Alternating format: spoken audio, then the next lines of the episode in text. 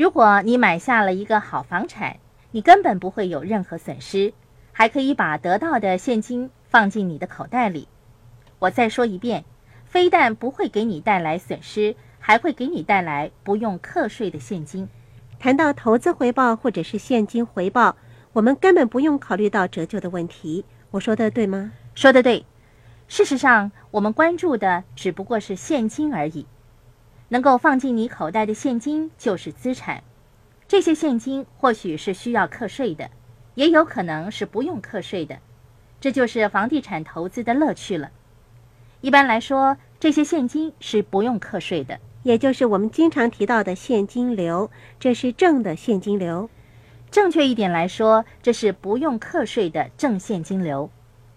房地产之所以是有效的投资，第三点是它具有增值的潜力。你可以利用他人的金钱来提高房地产的价值，这可说是房地产投资的奥秘。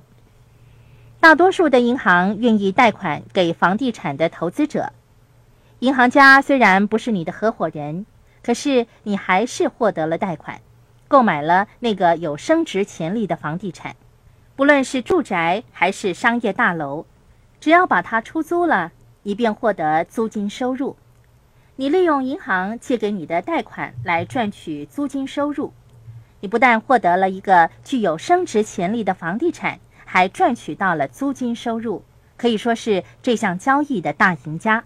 这让我想起了我们谈到的现金流象限右侧的时候所经常提到的利用他人的金钱以及利用他人的时间。是的，你提出的这一点可以让我们看到现金流象限跟房地产是互相配合的。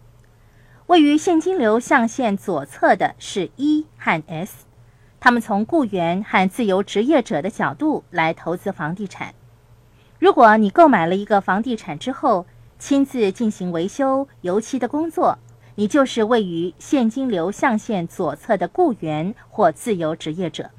如果你购买了一个房地产并把它出租，给你带来了现金流，那么你就是位于现金流象限右侧的 B 或 I。房地产只是一个投资产品。最重要的是具备周详的投资计划。我们强调的是计划，不是产品。